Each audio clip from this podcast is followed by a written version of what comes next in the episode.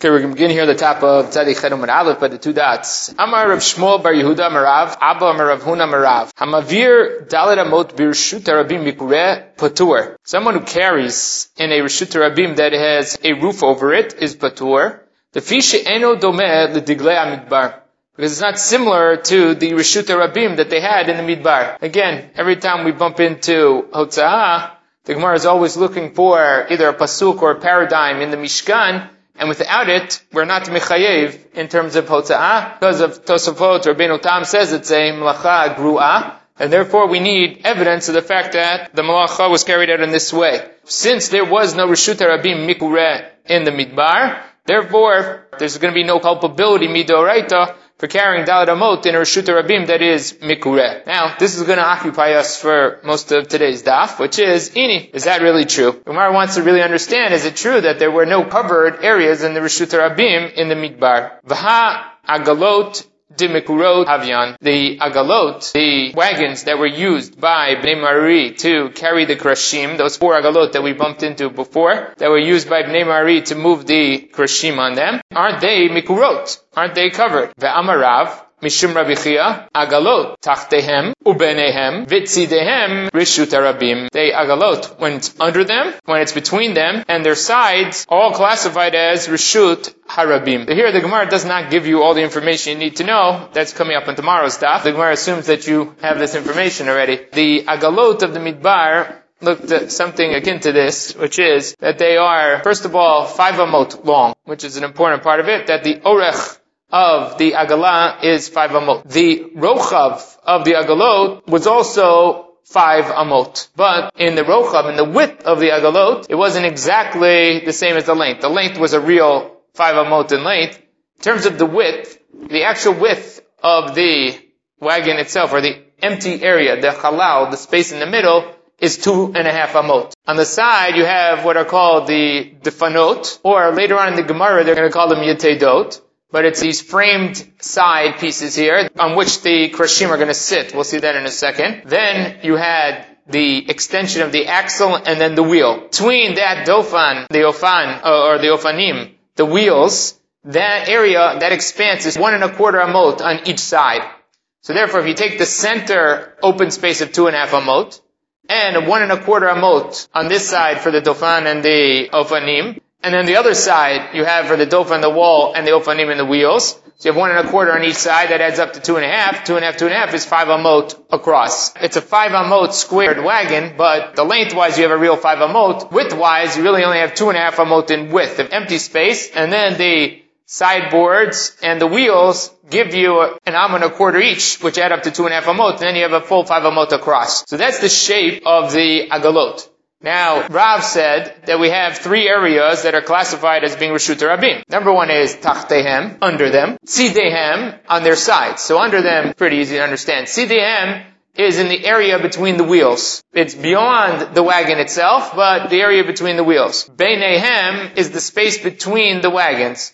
We're going to see in a second that they put the krashim on top of them, so they needed space to go on top. That deals with this next piece, which is the Krashim themselves were 10 amot tall, but they laid them down across the width of the wagons.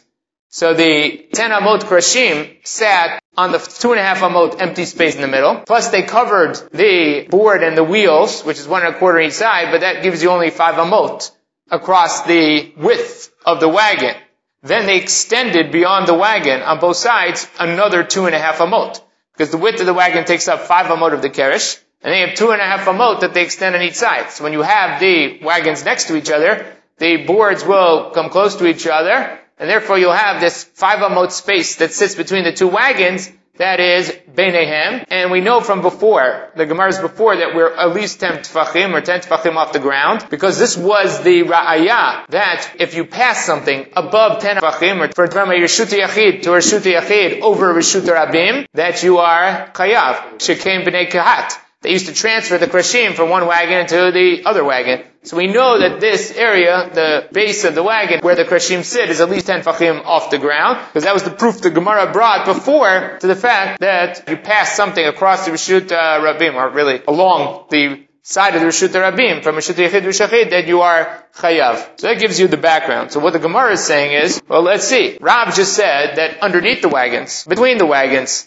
and on the sides of the wagons, you are chayav. That's considered to be Rishut Rabim. Well, let's look at that. If that's Rishut Rabim, the Krashim go right across there. If the Krashim go across there, then it's a roofed area of the Rishut Rabim. Because the Krashim are going to cover the area that's B'neihem. It's going to cover the area that's Tachtehem. And it's going to cover the area that's Bitzidehem. So because of that, the Gemara says, you have a problem now because we have a statement that says that Rishut Rabim, that is Mikurez Patur, because there was no such thing in the Midbar. But based on the other statement of Rav, it seems that there was a covered area in the Midbar that was classified as Rishut Rabim. Those are the areas underneath, on the sides, and between the Agalot, which have the Krashim that lay over them. When the Krashim lay over them, they do have a roof. They are Mikureh. Alright, so that's the Gemara's issue now. So the Gemara says, oh, no problem. Kikama Rav, Rav's solution to the problem is Bitarato. Eh, Ray Rav solves the problem is that Bitarato, you have to know that the way that they had to place the krashim on these wagons resulted in spaces being left over.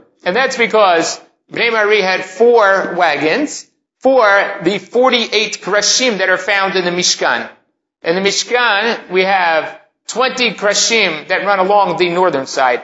20 krashim that run along the southern side, and then 8 krashim that run along the western side of the Mishkan, gets you to 48 krashim. Those 48 krashim are divided up amongst four agalot. That means that each agalah is carrying 12 of the krashim. So now the Gemara says, okay, Rav is saying, or the solution to our problem is, there was areas that Rav said are Rishut Rabim, underneath the wagons, to the sides of the wagons, and in between the wagons. But those had empty or air spaces between the krashim, and that's what he's speaking about. He's not speaking about the areas directly under the krashim. He's talking about the gapping between them when you stack them up. Now the Gemara wants to understand this. What's exactly this case? Michte. Let us understand now. Urka da'agala kama How long is the length of a wagon? Kamesh amin. That's the five amot that we know that is the length of the wagon. Puchya the keresh. The width of the keresh Kama How wide is it? Amta upalga. It's one and a half amot. So now, the way that the krashim looked were they were ten amot tall, and then they were one and a half amot wide, and an amot deep. So now what the Gemara says is, okay, you're gonna lay the krashim along the length of the wagon. So now if each keresh is one and a half amot wide, and you're gonna lay them down on the width of the keresh, how many can you fit on a five amot wagon? Well, 3 times 1.5 gets you to 4.5. So the maximum amount that you can lay across this wagon is 3. So what you'll do is you'll lay them across, 3 of them across, and then stack them up 4 high. And that's how you get the 12 on the wagon. Now the Gemara says, okay, if you do that, Kama motif, how many can you put down on the wagon? Tlato, you can lay 3 across the wagon with 5 amot. You can lay 3 with 1.5 amot of width on the wagon. So pashale pagodamto. So if you take 5 minus 3 times 1.5, that's 5 minus 4.5 amot, you get half an amah left over. So you distribute that half an amah between the stacks of krashim. Kishadale mar beni ubeni, when you distribute it in between, half an amah, it's equivalent of 3 tfachim. Because an amah is 6 tfachim, half an amah is 3 tfachim. If I distribute the space evenly between the stacks, that means that between each stack I have one and a half tfachim. That's what you see here. You have a five amma wagon. Each one of the krashim laying on their side takes up one and a half amot. You have one and a half tfachim space in between, then another one and a half amot, one and a half tfachim, and then another one and a half amot. Problem with that is, kalavu dummy. That doesn't help you. Because even though there's an empty space between the stacks of the krashim, that doesn't solve the problem because they're too close together. Under three tfachim away from each other, it's as if the space doesn't exist. It's as if it's gone, and it's as if it's still roofed. If that's the case, if it's still roofed, then we don't have a solution to our problem, which is, we said it's not in the midbar, yet Rav is saying, underneath these wagons and by the sides and in between them, you have these krashim that are taking up the space that's there, and taking up this space, they're also going to roof over that area. We say, no, it's the in-between space, but the in-between space is too little to give you an opening. So Gemara says, wait a minute, Misavat krashim aputayu hava manachlu what? You thought that they laid the krashim down on their width. Achudan manochuhu. They actually laid them down on their depth. And we said again, they were 10 amot high, one and a half amot wide, and one amot deep. So now they're going to lay them on their side, basically on the one amma side. Sof sof. So now what's going to happen if you do that? Sumcha the keresh it. The depth of the keresh is amto, one amma. So then gama have a motive. How many can you lay down on a wagon? If you have a five amma wagon, how many of those one amma wide can you lay down? You can lay down four of them on a five amma wagon. If you do five, you'd be too close. It won't work. It'd be too tight, and they wouldn't be able to balance on there. The assumption is that you have four of them along here, four amot. So you have an extra amma left over, because you put one amma, one amma, one amma across, and then you'll stack three high. Three high of one and a half amot. Because now remember, you turned it on its depth side. That means the width is on the upright. That means you have one and a half amot. So they're going to actually be four and a half amot tall stacked. And they're going to have one amma of their depths laying across the wagons. They lay across the wagons this one amma. You take up four rows of that or four columns worth of the krashim. Then you have four amot out of the five. That leaves you one amma left over. The one amma you have to distribute in the three empty spaces between the different columns of the krashim. So come motiv arba. Pashala amto. So you have one amma left over. Kishari la beni ubeni. Again, what do you do? You redistribute the space evenly between the stacks of krashim. One amma is equivalent of six tfachim. If you have to divide up six tfachim between three empty spaces, that means each space gets two tfachim. Kalavu dami, you're in the same problem again. You're under three tfachim space. It's as if it doesn't exist. If if it doesn't exist, then you haven't solved your problem. You still haven't found an area that's not mikureh around these agalot that Rav's speaking about. And that would mean that there was a roofed area in the midbar that was classified as Rishut Rabim. So Gemara says, alright, we're going to move on to something else. Again, the Gemara assumes you know this already. There's going to be a machloket in a second about what the krashim look like. Until now, we've assumed they're 10 amot high, one and a half amot wide, and an amot deep. And that was it. We assumed that they were rectangular in nature, the way that most boards are.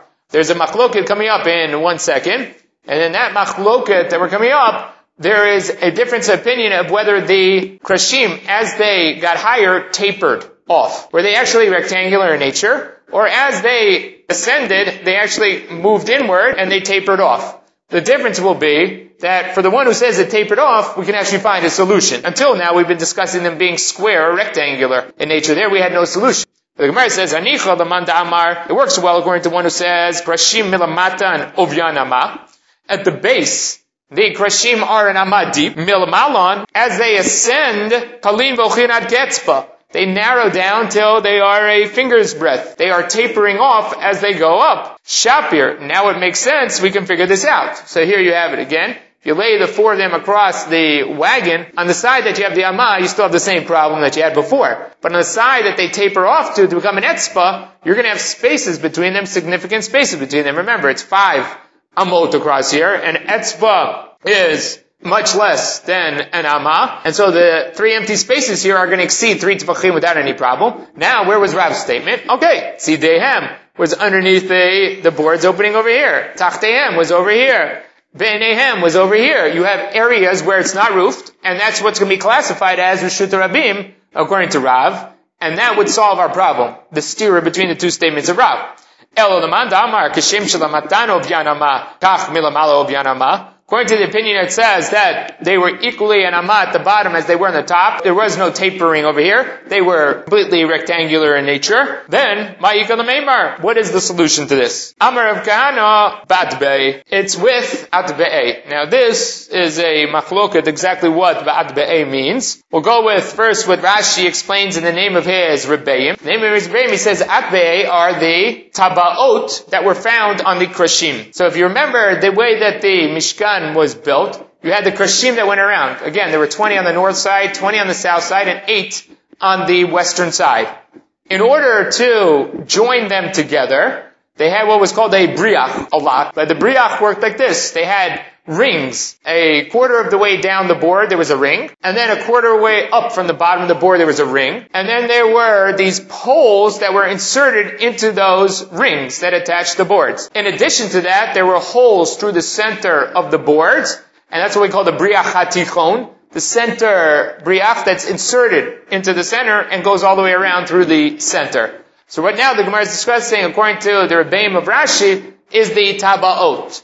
So the answer to our problem is actually the tabaot, which is here. If you look, if you lay out the krashim, now again, you're going to lay them out on their one amma side, but with the one amma side, facing on the longer side are these tabaot, these rings in which you insert the poles that attach them together, as well as the center holes where you insert the briach through. Now, if you make the boards flush together and have the rings facing out, you put two boards flush, and then the rings facing out. And the same on the other side. You put two boards together, and the rings facing out. If you do that, what ends up happening is you have remember the wagon is five amot long, and now you're sitting the boards on their sides, on their depth, which is one amah each. That's four amot. So instead of what we did before, which is distributing the space between the different stacks of boards evenly, over here all the space will be in the middle. There'll be one amma in the middle. Why did you have to do this? You have to do this because the rings, the rings jut out of the boards, and you can't push the boards together because of the rings. The rings block you from pushing them together, so all the space is left in the middle, and then you put the rings on the outside, and then in the middle. So that's how you solve the problem. Now we have an amma in the middle. An amma in the middle, again, is another area that's not roof. So here will be tachtehem is Rishut Rabim, here will be tzidehem, and here will be benehem, that is Rishut Rabim. And that will solve the problem for Rav. That's the way the Rebbeim of Rashi explain it. On the other hand, Rashi himself says he thinks that's the wrong explanation. He says he doesn't think the word atbe'e means tabaot. He says that atbe'e actually means something akin to a clothespin or a paperclip. It's a board that is split, that's cut, and in it you insert papers to hold it. It holds the papers. You have a board that has a crack in it, and you push the papers in there and it holds the papers. Equivalent again, a paper clip or a clothespin of some sort that holds it together. And that's what he thinks the Gemara is saying over here. Ad basically means that they are flush against each other. He has the same, in the end, solution as has his Rebbeim, but for a different reason. He says it has nothing to do with the tabot, but simply they made the two stacks flush, the other two stacks flush, and then they left the Amma in the middle. They left the Amma in the middle not because of the Tabot, but simply because it was easier to keep the two stacks together. They reinforced each other and the other two stacks together. Rashi says one of his big kashas on his Rebbeim is because I don't understand why the Tabot are a problem. All you have to do is stagger them. If you don't put them directly opposite each other, but you offset them slightly, you could push them together without having any problems with the tabot. So he says, I don't see the tabot being an issue to force the boards apart. He says, I think they made a decision to put the boards apart in Amma, but nothing to do with the tabot, because I think with the tabot you can solve that problem by slightly offsetting the boards and then pressing them together.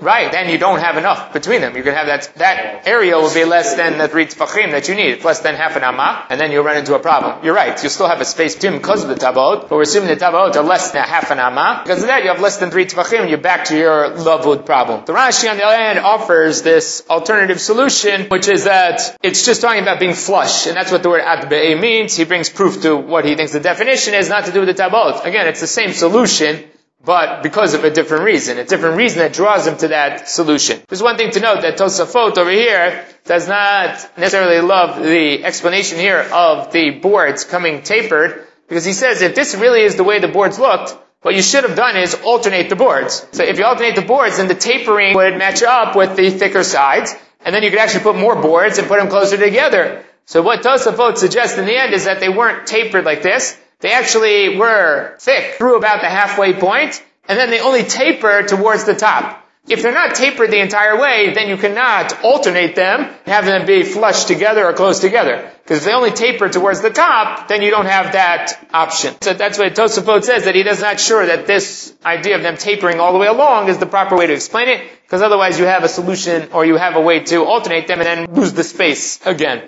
So then, Mar says, Atbe heicha manachluhu. Where are the Atbe? Where are these rings? Agaba da'agla. Agala. On the back of the agala. Agala gufa mikura havai. Wait a minute. Where do you think these tabot are? Well, the tabot here are in the center, and they are running over the agala. Problem is now, what we've assumed until now is the design that I showed you of the agala, is that it's a frame. The agala is just a frame of two sideboards and the two ends, which also act as probably something akin to a axle. And that's how they moved the wagons, that they were just framed out wagons. What the Gemara says now is, wait a minute, maybe the wagons had a plank across them, but they were, they themselves were not just a frame, they actually had something sitting on them. They had a board or a floor that sat on them. If that's the case, now you have no solution to the problem about being under the wagons, because the wagons are always covered. No matter how you lay out the boards, the wagons are covered, and that's going to be a problem. The solution to that problem is Amar Shmuel biyetedot. The way the wagons were designed is the way that I showed you. I told you that you need to know some more information from later. Is that the way the wagons are described are they are framed out. So what I told you before was called the dofan, according to Rashi. The dofan, according to Rashi, is what the Gemara now calls the tedot which are these framed out pieces that allow you to have the wagon carry the krashim without having, having a floorboard inside of the wagon. So once you do that, then these answers will help us in order to reconcile between the two statements of Rav. Rav made one statement that Rishut Rabim Bikureh is not the Rishut Rabim, and a second statement is that Benehem, between the wagons, Bitzidehem, in between the wheels of the wagons, and Tachtehem are Rishut Rabim. And we do have a manifestation of that, where there's space between the krashim that's greater than three tfachim, and therefore that will be unroofed area, and that'll be what Rav is speaking about. That unroofed area will be the Rishut Rabim, and the remainder will be roofed, and it will not be classified as Rishut Rabim, and that's how we'll reconcile between the two statements of Rav. Correct. Whatever's under the krashim will be Rishut Rabim and will be Patur. Whatever's not under the krashim, as long as you have a space greater than three tfachim, will be Rishut Rabim that's not Mikureh, and that will be Chayav, and that's how we can reconcile the two statements of Rav. Now the Gemara continues with the machloket about what the krashim looked like. Just start Rabbanan, krashim milamatan ovyanama. At the base, they are an amathic. Ulamalan kalin v'olchin ad ke'etzpa. But they taper off until they are a finger's breadth. Shneemar, iyu tamim al rosho. That they have to be flush at the top. And it says in Yoshua, tamu nichritu. Finished off nichritu and cut off in Sefer Yoshua, it's describing what happened to the waters of the Yarden after they are split. It says that anybody who was downriver from Bnei Yisrael crossing through the Yarden, they did not get any water. Vayurdim al Yam HaRava, Yam HaMelach, Tamu, Nichratu. They didn't see any water coming down because the Yarden was now cut off and the water was no longer flowing towards Yam HaMelach. Now, the Gemara is making a Gzer Shavar, a connection between the Tamim that is found over here, that they are flush, and the tamu nichrutu that is mentioned in Yoshua to show you that what does tamim mean? Means cut off. It's sliced off, and that's what happens when you taper something. When you taper something, you're cutting off as you go up. You cut off a portion of the board as it goes up. Divrei Rabbi Yehuda. That's the opinion of Rabbi Yehuda that they're an amma wide at the bottom and tapered at the top. On the other hand, Rabbi Nechemi Omer Kashem Shalamatan Ovyam Amma Kach Milamana Ovyanama. Just like at the base they are an ama wide, so too, as they ascend, they remain an ama wide. They're rectangular in nature. They're like a normal board that you would see. Shinemar, yachtav. Because it says they are together. Yachtav, or singular in their nature. Their singular in nature means they have the same size all the way through. Va'aktiv tamim. What does he do with the word tamim? How deleto shlamim velo leto denisra. That they have to come as a single board. They were planed and made as a board, and not like press board or plywood or attached pieces. It was a single board. The keresh was 10 amot tall by one and a half amot wide by one amot deep. Came from a single piece of wood, and that's how they created it. It wasn't glued together, it wasn't pieced together. It was one piece. That's what he says the word tamim means. Vidach. And what about Rabbi Yehuda? He also has the word yachdav. What is he going to do with that? How? Telo lishchofinu mehadade that you shouldn't stagger them, that they should all be flush all the way across, or they should be next to each other, so that where the tapering happens, the tapering should all be at the same angle, and they should put next to each other so they all taper, not have them one side taper this way, one side taper this way, and therefore there's spacing in between them. Like anybody would build, they, in a way that they place them all in the same tapering, and therefore it's a nice long wall of tapered krashim. Bishlam al damar, bishim lamatan obyanama, kach now I understand why it says, Mishkan Yama Shisha Krashim. On the western side, you make six Krashim. Ushnei Krashim Taseh. And you'll make two Krashim for the corners. The Atya Pucha Dahani. The width of those in the corner. It will cover the depth of the ones on the north and the south. So over here, what we have is that along the northern and southern sides, we said before that there were 20 krashim. So those 20 krashim, when they line up, and they come all the way to the end. Then on the western side, you also have six krishim that go along. So now, if you take 20 krashim along the northern and southern sides and you multiply it by one and a half amot, that gets you 30 amot. That is the size of the Mishkan. The Mishkan is 30 amot from the front to the back. Then, on the western side, you have six krashim of one and a half amot. Six times one and a half is nine amot. But we know that the width of the Mishkan is actually ten amot. So now, how do they work the corners? This is what the Gemara is discussing over here. That they were actually, according to the one who says that the beams were completely equal, top and bottom, that's Rabbi Nechemiah, it's easy to understand what happened. In the corners, they place a kerish in each corner that's one and a half wide, one deep, and 10 tall, like a regular kerish. But what ends up happening is, a portion of that kerish is eaten up by the depth of the northern and southern sides. So the northern and southern sides are an amma deep. So that one and a half amma kerish that's in the corner, an amav it's eaten up by the northern wall. And on the southern side, an amav is eaten up by the southern wall. What's left over from that kerish in the corners? Half amma on that kerish and half amma on the other kerish. That gives you the additional amma, plus the six krashim in the middle that got you to nine, that gets you ten amot. So now you have ten amot of width. But everything works nicely because now you have a nice horseshoe, basically. What you've generated here is a horseshoe shape, which is the northern and southern sides and the western side. And the western side, portion of it is covered by the northern and southern sides to create the U or the horseshoe shape. And that will all work nicely. Everything will be flush and look perfect. So I understand, according to Reb Nechemia, how this looked. The problem is, according to Rabbi Yehuda, it says that they tapered at the top. Then, when you get to the western side, how do you have those corner beams? If you place in those corner beams in the western side, and they come up to the top, they're squared out. The tapering is from the one and a half on my side upward, but the one on my deep side is, is not tapered. So what you're going to end up happening here is you're going to have, they all taper in like this. And on the western side, they also taper inward. But at the corner, the one that's one and a half wide is actually going to extend beyond the northern and southern sides. Because the northern and sides are tapered upward. And that's squared out. Western side, the corners are squared out. And so you're going to have them extending beyond the krashim in that side. So the answer is, that the corner boards were tapered on two sides, which is that's what the Gemara says here. So if you look here, that the base is an amal wide, and then they rise to the point where they are an etzba. High ayo, v'hai nafik. The southern and northern sides are going in, whereas the western side sticking out. It's to look a little funny on the western side because you're to have this thing protruding out beyond the tapering of the northern and the southern sides. It's not even aesthetically pleasing. So why would you do that? Where it says, the shafile kiturin, they are tapered like a mountain. How does a mountain look? A mountain is tapered from all sides. A mountain comes inward from all sides. The same thing over here.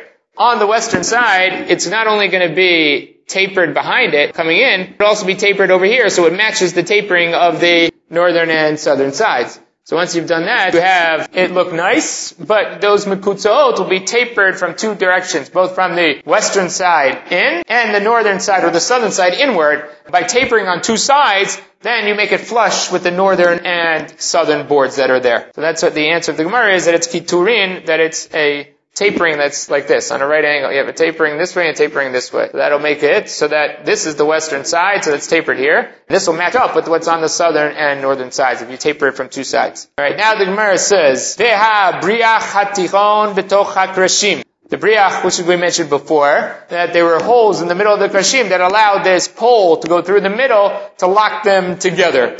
Tana benes haya omed. Right, just leaves it out. It's miraculous that that happened. As far as the briach are on the outer ones that go through the tabaot, they, those poles that go through it, it's very easy to understand. They're first of all four poles per side. So you in, insert the pole from, that is, say on the northern side where it's 30 amot long. You have a pole that's 15 amot long, you insert it. You have another pole that's 15 amot long, you insert it, and they meet in the middle through these tabot. And you have one on top and one on the bottom. Whereas the briach atichon, the middle pole that went through, was a single pole that went the entire 30 amot of the southern side, the entire 10 amot of the western side, and the entire 30 amot of the northern side. It's a single pole that made it all the way around the horseshoe, all the way around the U. One pole. And that's what the Gemara says. Nice. It was a miracle. Because the pole had to bend to make the turns through the krashim. And that was the miracle that it was able to do that. It was spring loaded, so they had to insert it and it made its way around the horseshoe as a singular pole going through. Now, next thing about the Mishkan. So there's another piece of information that you need to know about the Mishkan, which are the Yeriot. The Yeriot are actually two sets of Yeriot. There's the lower Yeriot, which are made up of sheets that are four amot wide and 20 am, eight amot long. They attached five of these together. There were five of them in a row that were attached together. And then there was another set of five on this side. And they had loops over here. They're called the lula ot on each at the ends of the two sets of five. And then they were called krasim. Krasim were these hooks that hooked them together and joined them together in the middle.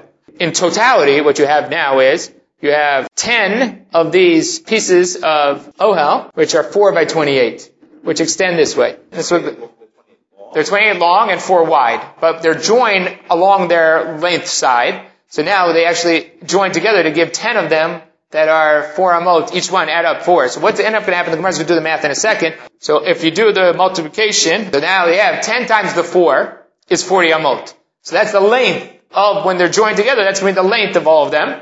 And they are 28 amot wide. This is what we call the Mishkan. This is the Mishkan. And that Mishkan lays on literally on top of the Mishkan, what we described before. Lays on top of the Mishkan. It's not hanging, but it lays on top of the Mishkan. So now, that's what Gemara describes here. Correct. Ve'et Mishkan taseh eser yiriot. The Mishkan you made 10 yiriot, so we just described here, these 10 pieces of ohel. Orech ha'yiriyah achat. The length of a single yiriyah is shmona ve'esrim be'ama. 28 amot. Shadei urkaya leputia de Mishkan. You put the length of the yiriot across the width of the Mishkan. So kama kamahavya, esrin v'tamya. Then you have 28. The same is going to be true along the length, which is going to have 40 along the length. The Gemara will do that calculation in a second. If you put 28, the length of these, over the width of the Mishkan, how wide was the Mishkan? We just discussed this before. How wide was the Mishkan? 10 amot. It's 10 amot wide. So that's what the Gemara says here. Dal eser igra. Take away 10 amot for the airspace, the roof of the Mishkan, because it's 10 amot wide. Pashalu tet lahai gisa v'tet lahai gisa. If I take 28 minus 10, I'm left with 18. If I take 18 and divide it in half, I have 9 and 9. That means I have 9 amot residual for each side. The Rabbi Yehuda, according to Rabbi Yehuda, says that the krashim were tapered down to an etzba at the top, then when it falls over, it's going to fall over and go down nine amot on the krashim on each side, because there's no width to the kerish at the top, and it's going to flow down to nine amot. Doesn't consider here is that there's a hypotenuse to the tapering of the board, so it shouldn't go down the full nine amot. That they don't consider. They just say that it goes drops for Rabbi Yehuda down nine amot down to right above what we call the Adanim. The way the Krashim looked were they were actually 10 amot tall. The last amah, the base amah we're going to see at the end of today's daf, was actually two projectiles coming out of it. Those projectiles sat in the silver Adanim, the silver bases that were underneath it. So they placed into the Adanim. So according to Rabbi Yehuda, what you basically have is it covers the entire Keresh. The only thing exposed on the side now is the Adanim, the silver Adanim of the Mishkan. So that's what the Gemara says so far for Rabbi Yehuda. The Rabbi Yehuda Miglaya Amada Adanim. For Rabbi Yehuda, the only thing exposed on those sides, the northern and southern sides, is the one Amah of the silver Adanim. But Rabbi Nechemiah, Rabbi Nechemiah says that the boards on top were an Amah wide. That means you have an additional Amah of width at the top for the roof that's covered up on each side. So that means actually to cover the top, you need 12 amot to cover the top, 10 of the airspace, plus an amah on each side for the kerish. 12 amot, 28 minus 12 is 16. 16 divided in half is 8. That means you have a residual of 8 on each side to drape down. The 8 that drape down on each side is Migalia Amma de Krashim. Then you have not only the Amma of the Adanim, but one Amma of the Krashim are exposed because you only cover 8 amot of the Keresh. Shadi Putayu, the Urka de Mishkan put their width along the length of the Mishkan. Kama avya. How much is that? Arba'in. We said before that each width is four amot. Four times ten is 40. Now, we said before that the Mishkan, the length of the Mishkan is 30 amot. So if the length of the Mishkan is 30 amot, dal tlatzin the igra.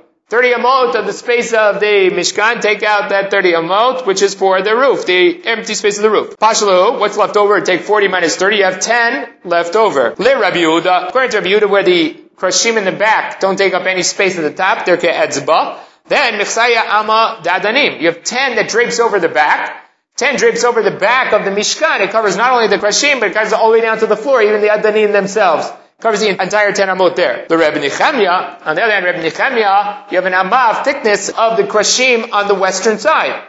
That amah of thickness on the western side is added to the roof space, so it's 31 on top. That means 40 minus 31 is 9. You only have 9 amot that drape down in the back. So Miglaya Amad Adanim. For him, the Amavadanim was exposed on the back. Now one of the things you need to know is that on the eastern side there was nothing. On the eastern side there were no Krashim Adanim, and we start flush with the first of the Krashim on the eastern side.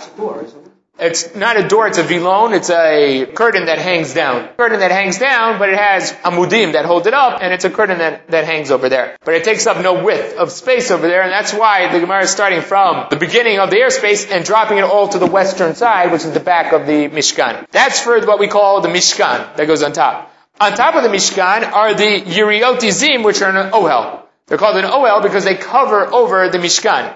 Now the Yeriotizim were similar to the Mishkan, but they're a little different, which is that their shape was 4 by 30. Instead of being 4 by 28, they were 4 by 30. The additional thing is that they had five of them attached together and six of them attached together to make up 11. There were five on one side, six on the other, and they put the loops together, and then they made it into 11 long. So now the dimensions of this Yeriotizim is 44 by 30. That's what it's going to be. Now they're going to place this on top of the Mishkan. And the Gemara is going to do the same calculation we just did before. The width of a single piece is 30 amot by 4 amot. Shade ukayu de mishkan. Take the length of the yiriot, which is 30 amot, and stretch it across the width of the mishkan. Again, hakama avya. Avya in Latin. How wide are the yiriot? 30. So how much is the top of the mishkan? Dal Eser the Igra. Once again, we know that it's 10 amot wide, the Mishkan, so you drop 10, you have 20 left over. Pashlu Eser, the Haigisa, the Eser the Haigisa. 20 divided in half is 10 for each side. Rebbe Yehuda, according to Rebbe Yehuda, says that the krashim at the top take up no space. That means I have 10 left over I can drape down the side and 10 draping over the other side. They cover to the floor. And that's what it says. Michseya amadadanim. Covers even the amadadanim. It goes all the way to the ground. The Rebbe Nechemia, according to Rebbe Nechemia, who says that the krashim at the top are still an amma wide, that means that the roof is 12. Because the 10 of the airspace plus an amma on each side for the krashim, it's 12 across. 30 minus 12 is 18. 18 divided in half is 9. 9 left on each side gets you down to the Amma of the Adanim at the base. So the Amma of the Adanim is left over. So the Remechemia Migalia Amma Adanim. Tanya Namiochi. We have a braita that supports this. V'Amma Mizeh, V'Amma Mizeh Ba'odef. The Chamasot Amma Shel Adanim Divrei Rabbi Yehuda. That the Amma here and the Amma here, which was in excess, meaning that if you have them 30 long here, and the previous Mishkan was 28 long, you have an excess of an amah on each side, that they exceed the Mishkan, which was 28, they exceed them by amah. So according to Rabbi Yehuda, what does that excess amah do? It covers over the adanim, because it reaches until the ground. Whereas according to Rabbi Nechemia, Omer lechasot amah shel krashim. That additional amah only covers up to the krashim, but leaves the adanim exposed on the base. Now, shade putayu le'urke the mishkan. Take their width and put it along the length of the mishkan. Kama avia, How much is that? Again, we said there are 11 of them times 4. That's 44 amot. Mem va'arba. It's 44 amot. Dal tlatin igra. Again, the length of the Mishkan is 30. 44 minus 30 is 14. You have 14 left over now. Now, pashalu arbasare. You have 14 left over.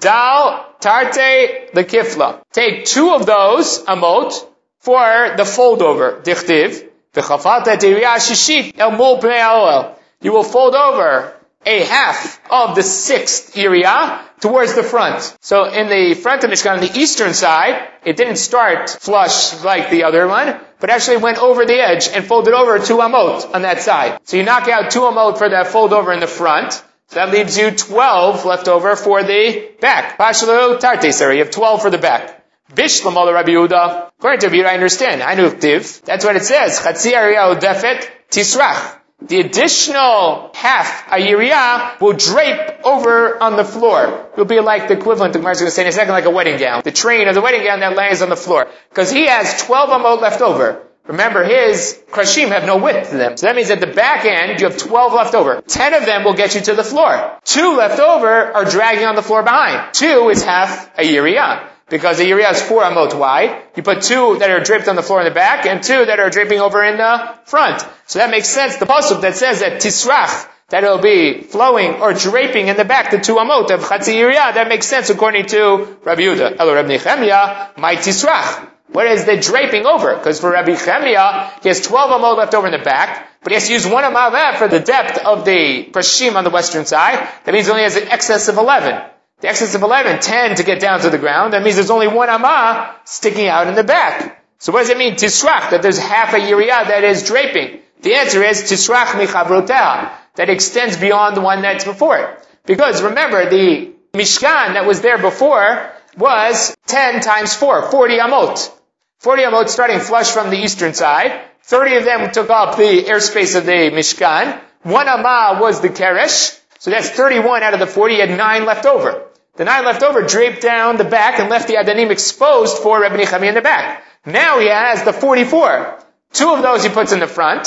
So now he's down to 42. 30 of them he needs for the airspace. He's down to 12. He needs one amah in the back for the depth of the krashim. You're down to 11. The 11 extends down to the ground in one pass. The previous one only got down 9. 11 exceeds 9 by 2 amot. So what does it mean that it extends, tisrach, it drapes over 2 amot more? It drapes over 2 amot more than the one that's underneath it. It extends 2 amot more. Not on the floor. On the floor is only 1 amah. But it extends beyond the drape that's underneath it by 2 amot. So that's how Rabbi Yehuda explained the pasuk. Tana debei Rabbi Shmuel. Lama mishkan domeh. What is the mishkan similar to? Lishash me'alechet b'shuk, a woman is walking in the marketplace, v'shipulea me'alchim achareh. And her drape goes behind her, that's what I said to you before, it's like the train of a wedding gown that trails behind the woman when she's walking. That's exactly what the Mishkan looks like because of the draping of the Yiriot, Izim, on the back. Whether it's a Rabbi Nechemi, it's one Amma. According to Rabbi Yehuda, it's two Amot that drape across the, uh, on the back. Now, the last statement here, which is what we discussed until now, which is Tanrobanan. Charutzim ayu akrashim,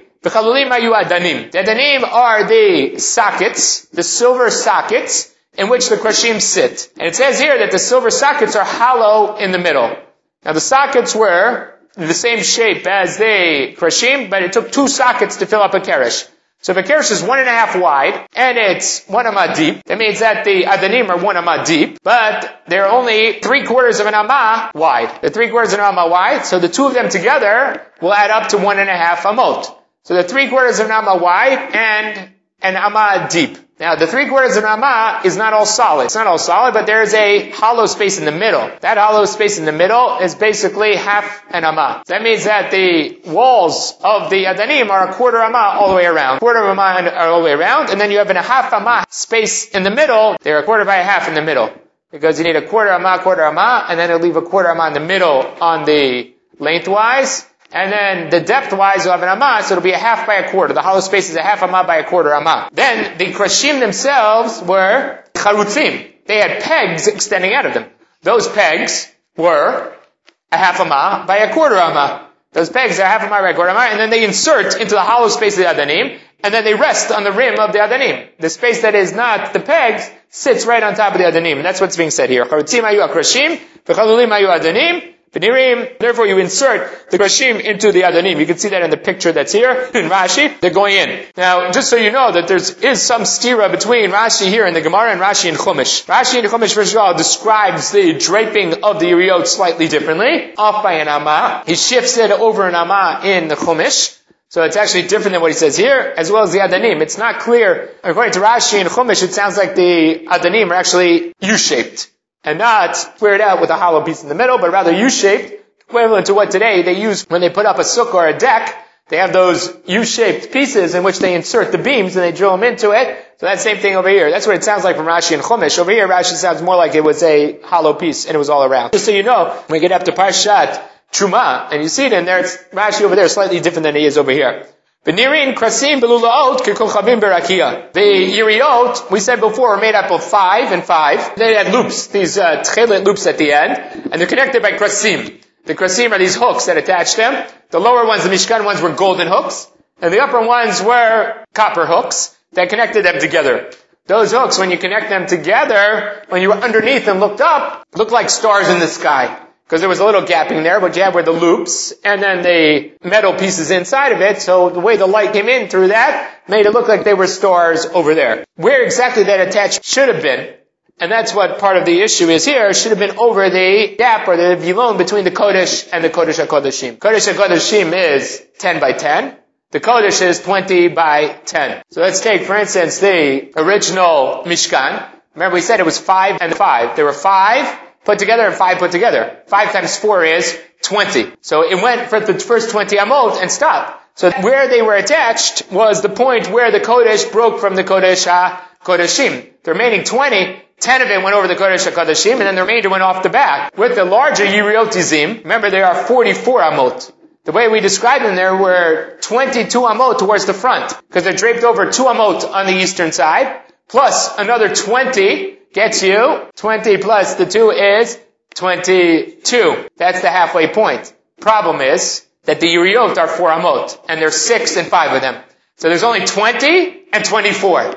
So once you do that, it doesn't sit exactly on. And that's why I think Rashi and Chumash shifts it over to get it to be centered over the Kodesh and Kodeshim. He has to shift it over another Amot. And by doing that, he ends up with a slightly different calculation than we have over here in order to adjust for that problem of getting the Lulaot to be over between the space between the Kodesh and the Kodesh and Kodeshim. Okay, we'll stop over here.